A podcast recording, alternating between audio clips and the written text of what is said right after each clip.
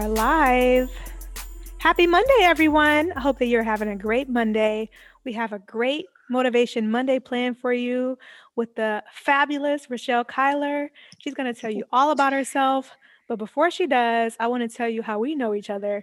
This is what I call somewhat of my tribe series. And I've known Rochelle since we were in high school at Shaw High School in East Cleveland. Um, one of my great friends from there. We were in drama club together. We also were yes. in Key Club, National Honor Society. We were doing a lot in high school. All the things, all the things. and also, you know, doing great in our academics, earning scholarships to any college we wanted to go to. So I want you to tell us a little bit more about yourself, Rochelle. Yes, thank you so much, Dr. Shomo, for having me on. Um, this is an honor for me, and I just love what you're doing. So I'm so glad I could be here to share in um, this conversation with you. So, as Anissa was saying, uh, we both went to Shaw High School, and I went on to graduate from Dartmouth College. After that, I spent about 13 years in New York City uh, working in cultural institutions and museums. Um, I just recently moved back to the Upper Valley with my fiance. Um, I'm back to Dartmouth College to um, finish my master's of arts in liberal studies. Um, and also, I'm an employee of the college, and so I work in information technology and consulting, uh, as well as some other cultural um, activities around campus. So, thank you for having me. Awesome. Doing amazing things at Dartmouth and in New York City. I remember visiting you in New York City at BAM. oh, yes. The BAM days. Those were fun times. Fun times. Yes. So, all right. Well, the activity that we do for Motivation Monday is we talk about a time that was hard in our lives. And the mm-hmm. reason that I wanted to do this for Motivation Monday is because I feel like we wear so many masks, especially with social media these days. We present the best versions of ourselves. And I honestly mm-hmm. try to show show different sides of myself on my social media. But mm-hmm. I know mm-hmm. that a lot of people don't do that. And so I try to enlist other people to kind of join me in what is somewhat of a vulnerability, you know, mission, um, because it's something that I had to go through myself. And I try to encourage other people to really think about, you know, different things that they have been through, how they've healed from that, and just be an example of how we can talk about the difficult part of our lives in addition mm-hmm. to the to the good times. Yeah, I think that is so true. And um, as you mentioned, many of us do wear masks for a number of reasons, not just to protect ourselves, but also, you know, some of us do that to protect our jobs. We're afraid that our employers might um, think something of, about us that isn't true based on what they experience. And in general, um, I feel like a lot of spaces that people go into, they don't feel comfortable being their full selves and bringing their full selves with them. And so that's the difficult part of sort of allowing yourself to be vulnerable because without that vulnerability and being honest about it, it's much more difficult to get to the healing. Right. And that's what's hard. I mean, we do a lot of that wearing a lot of those masks because of the spaces that we're in, but even I feel like even in spaces where people don't have to be that way, they still have a mm-hmm. hard time turning that off. That, you know, because we get so used to just lying to everybody about what's going on in our lives, mostly just because of our society. Like we just are not a very empathetic and vulnerable nation in, in America. Um, so we just have a hard time being truly authentic even in spaces that we can be and people will be accepting of it but it's just it's just taking us a long time to get to that place. True and it can be cultural too you know our folks tend to not want to tell you know family secrets or big you know traumatic or dramatic things that have happened because of fear of embarrassment or you know those sorts of things come into play as well. And i think um, it also is big in in a lot of cultures uh, particularly people of color. Right exactly. I feel like it's that way in in pretty much every culture though. We all have mm-hmm. embarrassing things and we we carry a lot of shame and guilt. Yes. And that's one of the things i talk about in my book is you know trying to figure out how to have some forgiveness of others but also of ourselves you know yes. that we are all human and we all have flaws and things that we wish we could take back but that's just part of the human experience of making mistakes and growing from them and learning from them but also just having that self-compassion with ourselves is so important. Absolutely. It's interesting that you bring that up because that's definitely the part of um, health is love that spoke to me the most. And that's, you know, meditation number seven on forgiveness, reflection, and meditation. And, you know, we we struggle to forgive ourselves for things because yeah. we hold on to that guilt. Like you said, we hold on to that shame. But then we also struggle to forgive others. And I think one thing that was really um, resonant with me is you know the statement that you make is that forgiveness is not the same as trust and it takes a longer time to either build up that trust or to continue on and loving someone from afar without even engaging in trying to rebuild a trust so right. it, it takes time to just sit with yourself and reflect on the things that have happened and also you know just to keep it real you know if, even if you're not going to keep it real with you know your friends or family you have to keep it real with yourself and exactly. address exactly. that all right. So, what do you want to share with us today, Rochelle? So, um, it took me a while to sort of think through some of my most um, traumatic and vulnerable life experiences. Um, but I decided that I wanted to talk a little bit about um, my relationship with my father. Mm-hmm. And one of the most um, painful experiences that I had with my father, who um, he's still alive, but he and I do know uh, we we no longer communicate, um, and I'll get to that a little bit later. But um, as a teenager, I had a tough time dealing with my father because we lived I lived with him while I was going to school and working and doing all these extracurricular activities.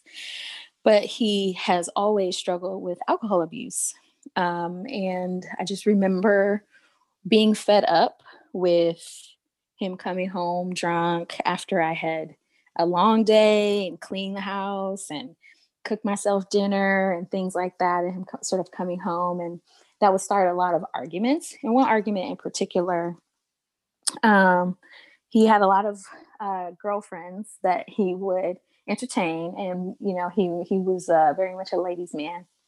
And one night he came home um, intoxicated and asked me if his girlfriend had called. And for whatever reason, that set me off. And I was so upset. I was like, Of course she called. Like, what do you mean? She calls every day. I was really like, Why are you even engaging with me when you're in this state? I was so angry. I slammed my door. I broke my fan. So many things happened. And then mm-hmm. eventually, um, boiled over into violence. So that was one of the few times where my father did become violent. Mm-hmm. Um, and I wound up, um, well, he, he, he wound up um, breaking my nose. And I remember running out of the apartment across the hall to the neighbor's place to call the police. And when the police came, they were like, Well, you both have scratches, you both have this. I was like, I was flabbergasted, like, wow, okay, I'm a teen. Here's a parent who's clearly um, inebriated, and you're not even trying to protect me or help me. So it was a very difficult time. Um, that sounds terrible. Like I've never it, heard the story before, and that's that's really terrible. Mm, I appreciate it. Yeah, it's just it's one of those. Happened to you. Thank you, thank you. Yeah, it's it's one of those things where, um, you know, I still have never been able to address that with my father. Um, even we had our, I think, I don't know if you remember um, the counselor we had at Shaw, but I used to see her. And I remember one time I convinced my father to come to talk to her with me the same school year when all this happened. Yeah. And I remember we just, we didn't get anywhere. We didn't address anything. He wouldn't admit to anything. And so I knew that, okay, eventually I'm going to have to deal with the situation on my own. And then figure out how I'm going to manage my relationship with my father. So, fast forward many, many, many years later, um, you know, I've still tried to, in, in the recent past, still tried to communicate with him, um, to have conversations with him, but it's been difficult again because of the alcohol abuse. Right. And I just made a decision um, to say, you know what, like, I love you. I appreciate that you brought me into this world but I can't I can't subject myself to continued like pouring salt into the wound continued ignoring right. of these issues that have happened that we never get to address because you know only one of us can't talk about it and be vulnerable about it. We both have to talk about it and be vulnerable about it. So right. that's that's think, the decision I, I think it so I don't know if I've ever talked to you about my relationship with my mom. I'm sure I have. Oh yeah, but it's, but it's pretty similar in that my mm-hmm. mom has issues with addiction also, with with mostly with all types of addiction, mostly cocaine when she was when I was younger, but then sometimes now I feel like um, at times some issues with opiates or different things. Um, mm. But so I completely understand what you mean. It's it's really it's really a hard thing to watch a child and know how your parent. For me, my mom used to be different. So it was kind of like a stark change when all of that was mm-hmm. going on. But mm-hmm. also as an adult, you just really, it's like grieving a person who's alive. Yes. And exactly. so for me, being a geriatrician, it's kind of like when people have Alzheimer's and they're still alive, but they're just mm-hmm. not the same person. Um, and it's just, it's really a hard thing. Yeah, it's difficult because you do grieve, you do feel sad, you know. And I remember I, what I try to do is find a balance of thinking back on the positive times where I had a good relationship with my dad, um, which you know uh, was when I was much much younger. Yeah. Um, and he was very excited about having a kid, and we would hang out all the time and things like that. But there was so much, um, like my parents were so embroiled in their own you know disagreements and arguments and those sorts of things they were never together and so it was difficult to try to build a relationship beyond okay i'm seeing my dad on the weekend and we're going skating or okay i'm seeing my dad and, and he's taking me to the mall to buy some clothes. Like we never got a chance to know each other on a, on a deeper level. And right. so what's been helpful for me in that even though i do miss those times is just to think like you know what has my dad been through? What did he go through in his childhood? What trauma did he experience to where these were the decisions that he made for his life. He and or these you know the the addiction he's made the decision not to address it. Or the um sort of ignoring certain issues and topics not to talk about them. And i'm like that must be that must come from his own trauma and how he's trying to cope. And he just maybe didn't have the tools that we have now that are accessible right. to us. And so i try to be empathetic and compassionate to him, but also compassionate to myself and say, you know, I don't have to suffer through trying to keep a relationship going that isn't serving me or right. that isn't healthy. Um, and so it, it's it's difficult because you know who who wants to be disconnected from their parent, um, right? But sometimes you have to. Exactly, and I think that was hard for me about a lot of that, like having a difficult relationship with one of my parents, mm-hmm. is that, you know, like with everything else in life, there's always this TV version of how a relationship with your parent is supposed to be, you know? Mm-hmm. Mm-hmm. And so for yep. me, I feel like when I went to college, I carried a lot of shame about that. Like, oh my God, everybody else has these perfect families and my family's messed up, but mm-hmm. everybody's family is messed up. Yeah. And that's, and in different ways, you know, of course, there are people who have really good relationships with their parents. Um, but there's just a lot, there's a lot of things that we go through. And I feel like we all have this expectation of how the how things are supposed to be. Mm-hmm. Um, but it's just kind of somewhat of a fantasy of how things are supposed to be because it's not that way for most people. And right. that, I feel like that's one of the things that is hardest about that relationship with your parents. When when your parents are only human and they're trying to do the best that they can, you have right. a lot of expect expectations of how they're supposed to be. Um, but they're they're human just like us, you know. so right. it's rough. Right. It's rough. And they, you know, like I said before, they might not have had the tools. Just thinking about right. the generations um, for uh, in my family specifically, you know, I'm black and a lot of my family has never been in therapy, has never spoken to anyone like a counselor right. or a therapist because you know there's this stigma about oh no i can't tell people my business and they're going to look down on me and you know the embarrassment and shame instead of considering like oh maybe speaking to someone who is agnostic and outside of my situation i might actually be able to get some additional perspective. And so that's that's the part that um, for me that has been so healing and helpful is just to recognize like look i don't have to be able to solve these issues and right. i may never be able to i may never be able to have the kind of relationship with my father that i wanted to but that doesn't mean that i still can't address you know my own healing and move, have my own path forward right because I, I think that for a lot of people you have to accept people for who they are and not try to make mm-hmm. them to, into another person.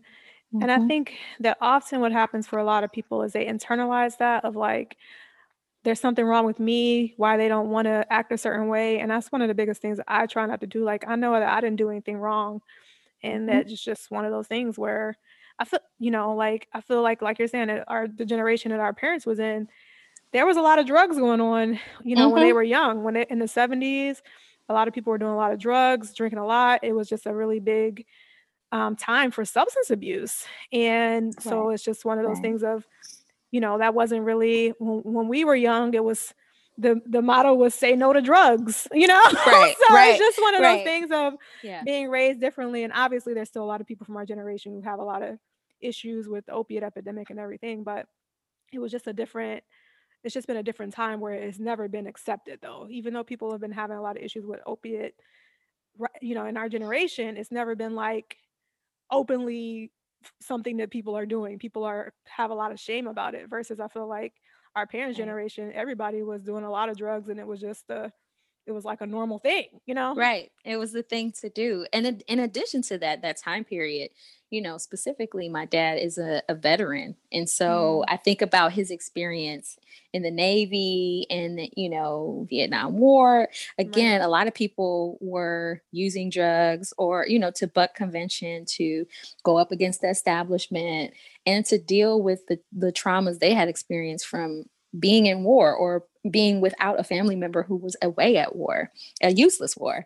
Right. Um, so I think about that too and how that might come into play and how, you know, he communicates and how he actually you know deals with or doesn't deal with some of his own issues and how that sort of spills out into our relationship so i just try to be um, empathetic to think about that but you're right that was really a time period when it was sort of no holds barred.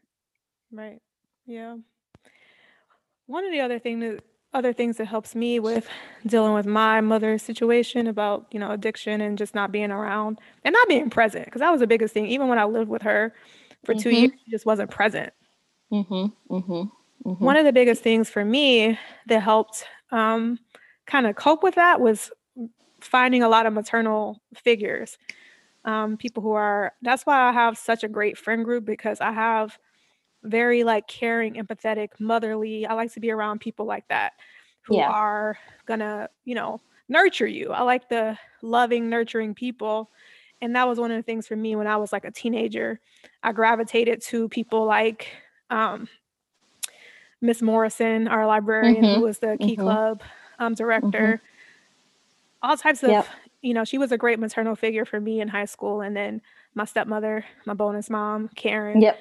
So just, you know, for me, that was one of the big things important just to know that just because this person, you know, has issues and is going through whatever they're going through, you can try to find those qualities in other people that you need. You know, you have to get your needs met too and try to okay. figure out how you can do that without trying to make somebody into something that you need, you know? Yeah, no, absolutely. And I am totally there with you. Like, I was very lucky and still, you know, am lucky to have still a, a core, strong set of friends um, from that time period and, you know, shortly before that time period. And also both women and men um, that I have come across in my life who have decided, like, you know what, they care about me for whatever reason and they want to be in my life and be supportive and so that's been right. very helpful especially since um, even in addition to sort of dealing with the you know absence of a present um, father right. i still had you know other figures in my life you know one of my very close um, family members my cousin marshall she took me in when i was 12 and you know i could go live with her and be with her in the times where you know things with my father weren't working or weren't convenient um, and so she's definitely stepped in as a mother figure um, right. and because my mom you know my actual biological mother got sick it was it was helpful for another woman to sort of step in and, and offer that like you said that that maternal that nurturing um, but i've just found that in so many different places and i don't know if it's something that you know is energetic like people can sense that that's something that my spirit needs and so they we gravitate toward each other because of that um i'm not sure but i think part I'm, of it I'm is grateful. that i feel like a part of it is that we are that way you know Yeah. often people who who feel like they need something tend to be that tend to be that what they need to other people and then Mm. in return they often either attract people who are the same way or they attract people who so you know we're kind of somewhat givers Mhm, but i feel mhm. like at times we attract other givers but at times we attract takers. So right yeah, you have to be the danger. careful you have to be mm. careful about that as well because you know part of part of what is great about us and our friend group is just having good boundaries because yes. it can be you have to number one like love yourself enough to know that you're good enough and that you deserve people who are good to you because for a lot of people they can kind of turn it into the negative of i'm not good enough for xyz i'm not worthy of love. I'm not worthy of whatever it is. Um, and it hmm kind of become the cycle of where they are attracting takers all the time. So right. Or um they're not able to actually fully um, allow someone to give to them. right. So that's something that I've struggled with specifically, you know, having gone through some of those um, traumatic issues with my family in my past, like dealing with my partner and just being very much like, okay, I I know that this person loves and cares about me. I have to let them show me that they love and care about me and not be skeptical because it's hard. It's the hard when you're used to, yeah, exactly. It's hard when someone betrays you and who says that they love you and you know, you know, th- this person does probably love you, but they're just not able to show it in that way. And so it takes a long time and it has taken me a while to just be able to accept love and accept um, that someone wants to care for you right um, because you are deserving despite what you've gone through in the past. yes yeah and i feel like i've i've had similar experiences um fortunately i met my husband when i was when we were young you know so hmm It took us a while to get married also. It took us 10 years to hmm get married. And it wasn't so much. I mean, I feel like early on in our relationship there were some trust things. Um, hmm both of us trying to figure it all out because we were so young. Um, but I think later on it was more just we were busy um, trying to get through school and everything. So, but it does take time to try to heal from those traumas of your family. Family trauma is, you know, that's the that's the first place where we learn how to love and Yeah. how to nurture and all those sort of things. And if you have, which everybody has breakdowns in the in that, you know, example, hmm it takes time to to relearn it and heal from that and and figure out, you know, what that looks like for you because when you are dealing with partners and friends and all of that sort of thing, everybody was raised with a different family culture than you. So what Right. looks like taking from from and from your perspective may not be what people may have intended. Um, hmm and you know, having open com- communication and being honest about any kind of um, any kind of you know disagreements or or um, just differences and in what that looks like for different people can be, you know, can be good for healing whenever there is some kind of dis- disagreement or debate or argument that may come up. Conflict, I guess, is the word that I'm looking for. So there can be a lot of conflict because we're Yeah. all from different places and giving looks different in different families and different cultures. Taking looks different. So just hmm trying to figure out how to have that trust and understand that exchange that, you know, friends and family should have and just having good boundaries to learn when when it's, you know, when it's not healthy, you know? right. No, absolutely. I was just going to say, you know, boundaries is the the key term here because so many of us come from like you said different backgrounds, but also um, what I have found at least in my experience, I meet a lot of people who have family relationships and bonds that don't have any boundaries, mine included, where, you know, people can, you know, beat up on you, be violent on one minute, and then love upon you and give you things that you need in the next minute. And so it becomes difficult to try to say, okay, um, actually, like you said, this is not healthy. How right. can I put up a boundary for myself to say, I want to only experience this kind of interaction with you because that's really all I can handle or manage. And that doesn't mean that I don't care or love you. It just means that this is what's working for me. And a lot of times I think many of us don't th- think we even deserve that level of autonomy in ourselves right. to say, you know, to set up a boundary. And it's been difficult because, you know, it took me a very long time before I made the decision that, you know, I wasn't going to communicate with my father anymore um, and this was after all of these years of all these situations um, even having nightmares as an adult and i'm like you know what? This is ridiculous. I i don't need to be having nightmares about you know past traumas that still have not been resolved when i can yeah. just say let me just um, protect myself and put a boundary up so that i don't have to feel obligated to communicate with someone who can't give me the kind of relationship I would need with them. And that's that's really just about putting up boundaries. Right. It's really important. And I, and I think that for me, often what happens for a lot of people is that they try to treat people the same way. Mm-hmm. And they're like, well, either either I'm going to be all the way tight with you or it's going to be nothing. And for mm-hmm. me, I'm just like, there's just different levels. I, I'm one of I'm one of nine, as you know. Right. and I have different I have different relationships with my siblings. And I, I actually can communicate with most of them just by understanding that there are different, you know, functions and and ways that people show love and care. And there's different, you know, levels that I can engage them. I, I'm not gonna travel places with every single one of those siblings. I cannot, you know, travel with them. Um, I, I, may be able to sit down and have a meal with them, though, you know. So just trying right. to figure out how you can engage people on and meet them where they are instead of trying to have everybody be where you want them to be. Right. Exactly. And that that really takes again keeping it real with yourself, being honest with what you're feeling, and wanting to address whatever issue is keeping you from your healing. Right. um, instead of like you you know say in the book you know a lot of times we just sort of keep it moving um, don't say anything um, you know just let things go. And that builds and builds and builds and builds over time when you could really just say hey here are my needs. Here are your needs. Where can we meet in the middle? Right. and you know protect ourselves and each other right and then one of the things about both of us is that we're both aries yes child which I talked about. Hold on a second. One of the things that is interesting about both of us is that we're mm-hmm. both Aries, which I talked about when I was talking about my husband being a Taurus.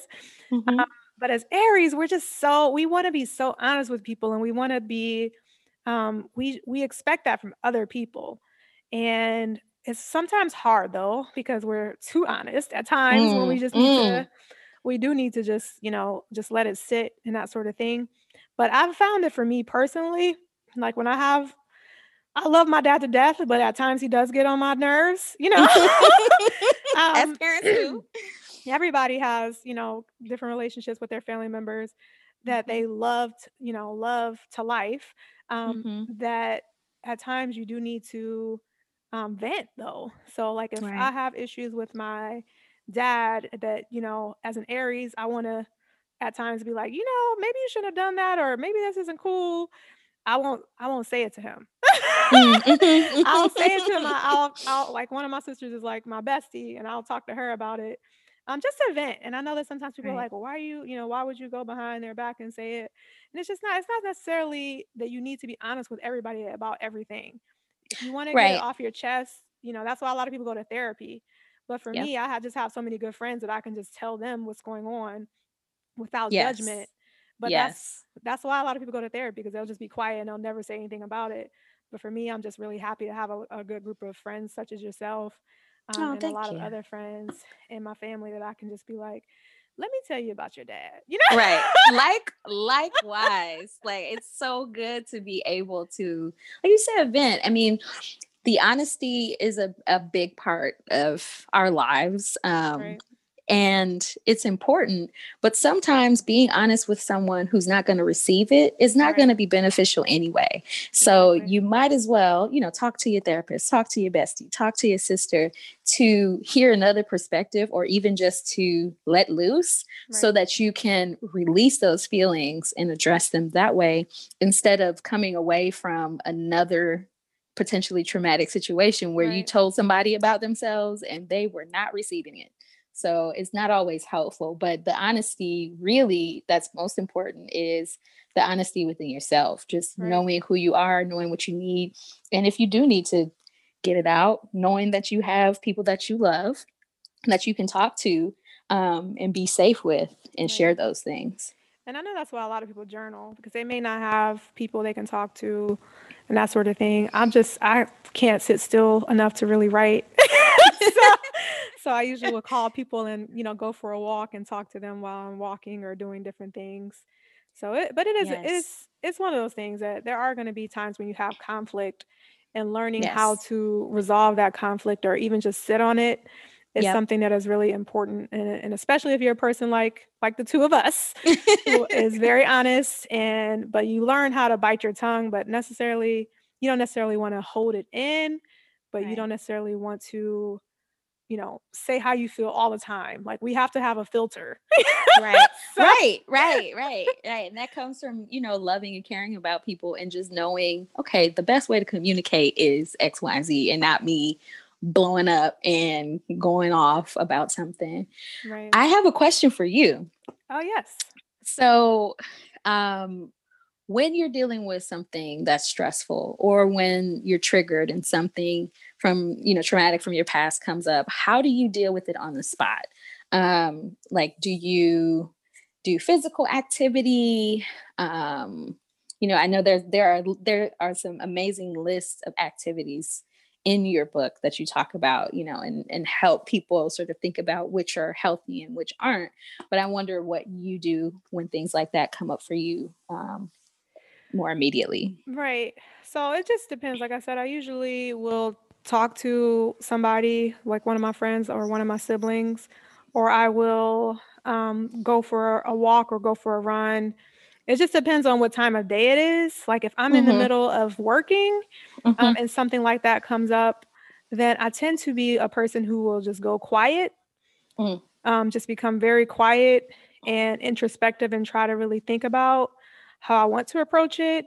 Because I Mm-hmm. think that that's one of the one of the you know art that is really can be lost um, for people who are kind of um, very honest is that they want to say how they feel in that exact moment but it's one of those things Yep. that you might take some time to think about what is it that is making you upset what is it about the situation that's making you frustrated and so for me i will you know i have as as i talk about in the book just learn how to reflect a lot on trying to pinpoint what it is is bothering me um, Mm-hmm. and so I often will will go quiet more these days. And I feel like for me, exercise and a lot of things helps me be able to do that.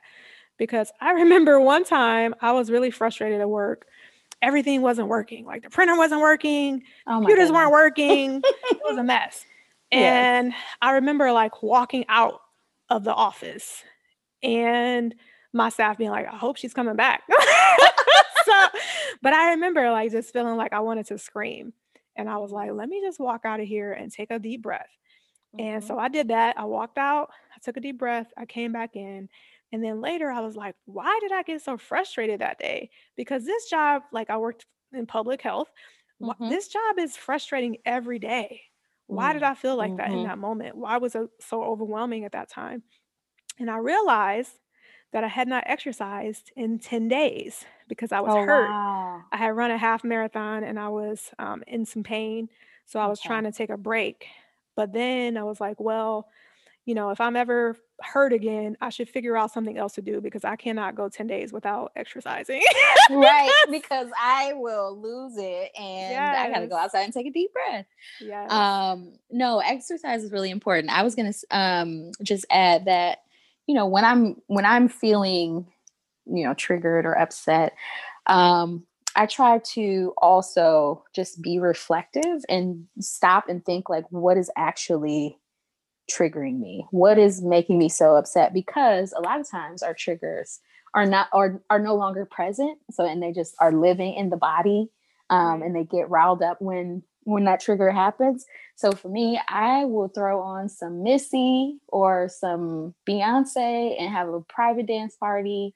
And I always feel better after that. That's amazing. yes. Thank you. I wish I could do that more at work. Listen, close that office door, be like, hey, um, or invite in your staff, like, you know what, y'all, we need a five minute dance break. Right. I have done that. I've together. done that in my old office before. Like, all right, we need a dance party. yes. Yes, it yes. is so helpful. So helpful. Yes. Well, this has been a great conversation. Thank you so much for joining me and sharing about you know this difficulty that you're having with the relationship with your father that's ongoing and I hope that you are able to find some peace with it, which it sounds like you have, but I just wish you more peace with it because it is a thank difficult you. thing. I appreciate it. Um, and thank you for, like I said, allowing me to share my experience, creating a safe space. Um, I'm so proud of you. I'm so honored t- to be a part of this. Um, and I think Motivation Monday is going to be an incredible journey for all of us who want to be involved and want to find our own healing. So thank you for taking us on that journey with you. And thank you for having me. And thank you for being thank you for being my friend. No, sorry. no problem. Thank you so much. And a lot of people don't know this, so let me say this since you were just on here singing. Because we used to sing together all the time, just in, our, yes, in my we bedroom. Did. We weren't in the yes. choir, but we used to sing all the time. But um, so when I, I did the vocals for the intro and the outro for Motivation Monday, and yes. Rochelle helped give me feedback about. It. I'm like, listen to this, listen to this. She's like, are you on the treadmill? Like, is this making the band right now? Carrie Ann and Diddy are. I just love you so much, though. You I are sure you are the best. I love you too. Thank you so much, and Dr. Shomo for having me. No problem. I hope you all feel motivated and ready to have a great week. And we will see you next time. And thank you so much. Stay take care. Bye. Bye.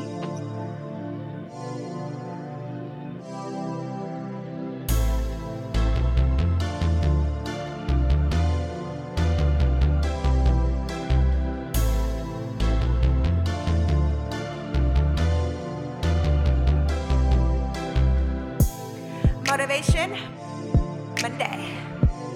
Motivation Monday. Motivation Monday. Motivation Monday. Motivation Monday. Motivation Monday.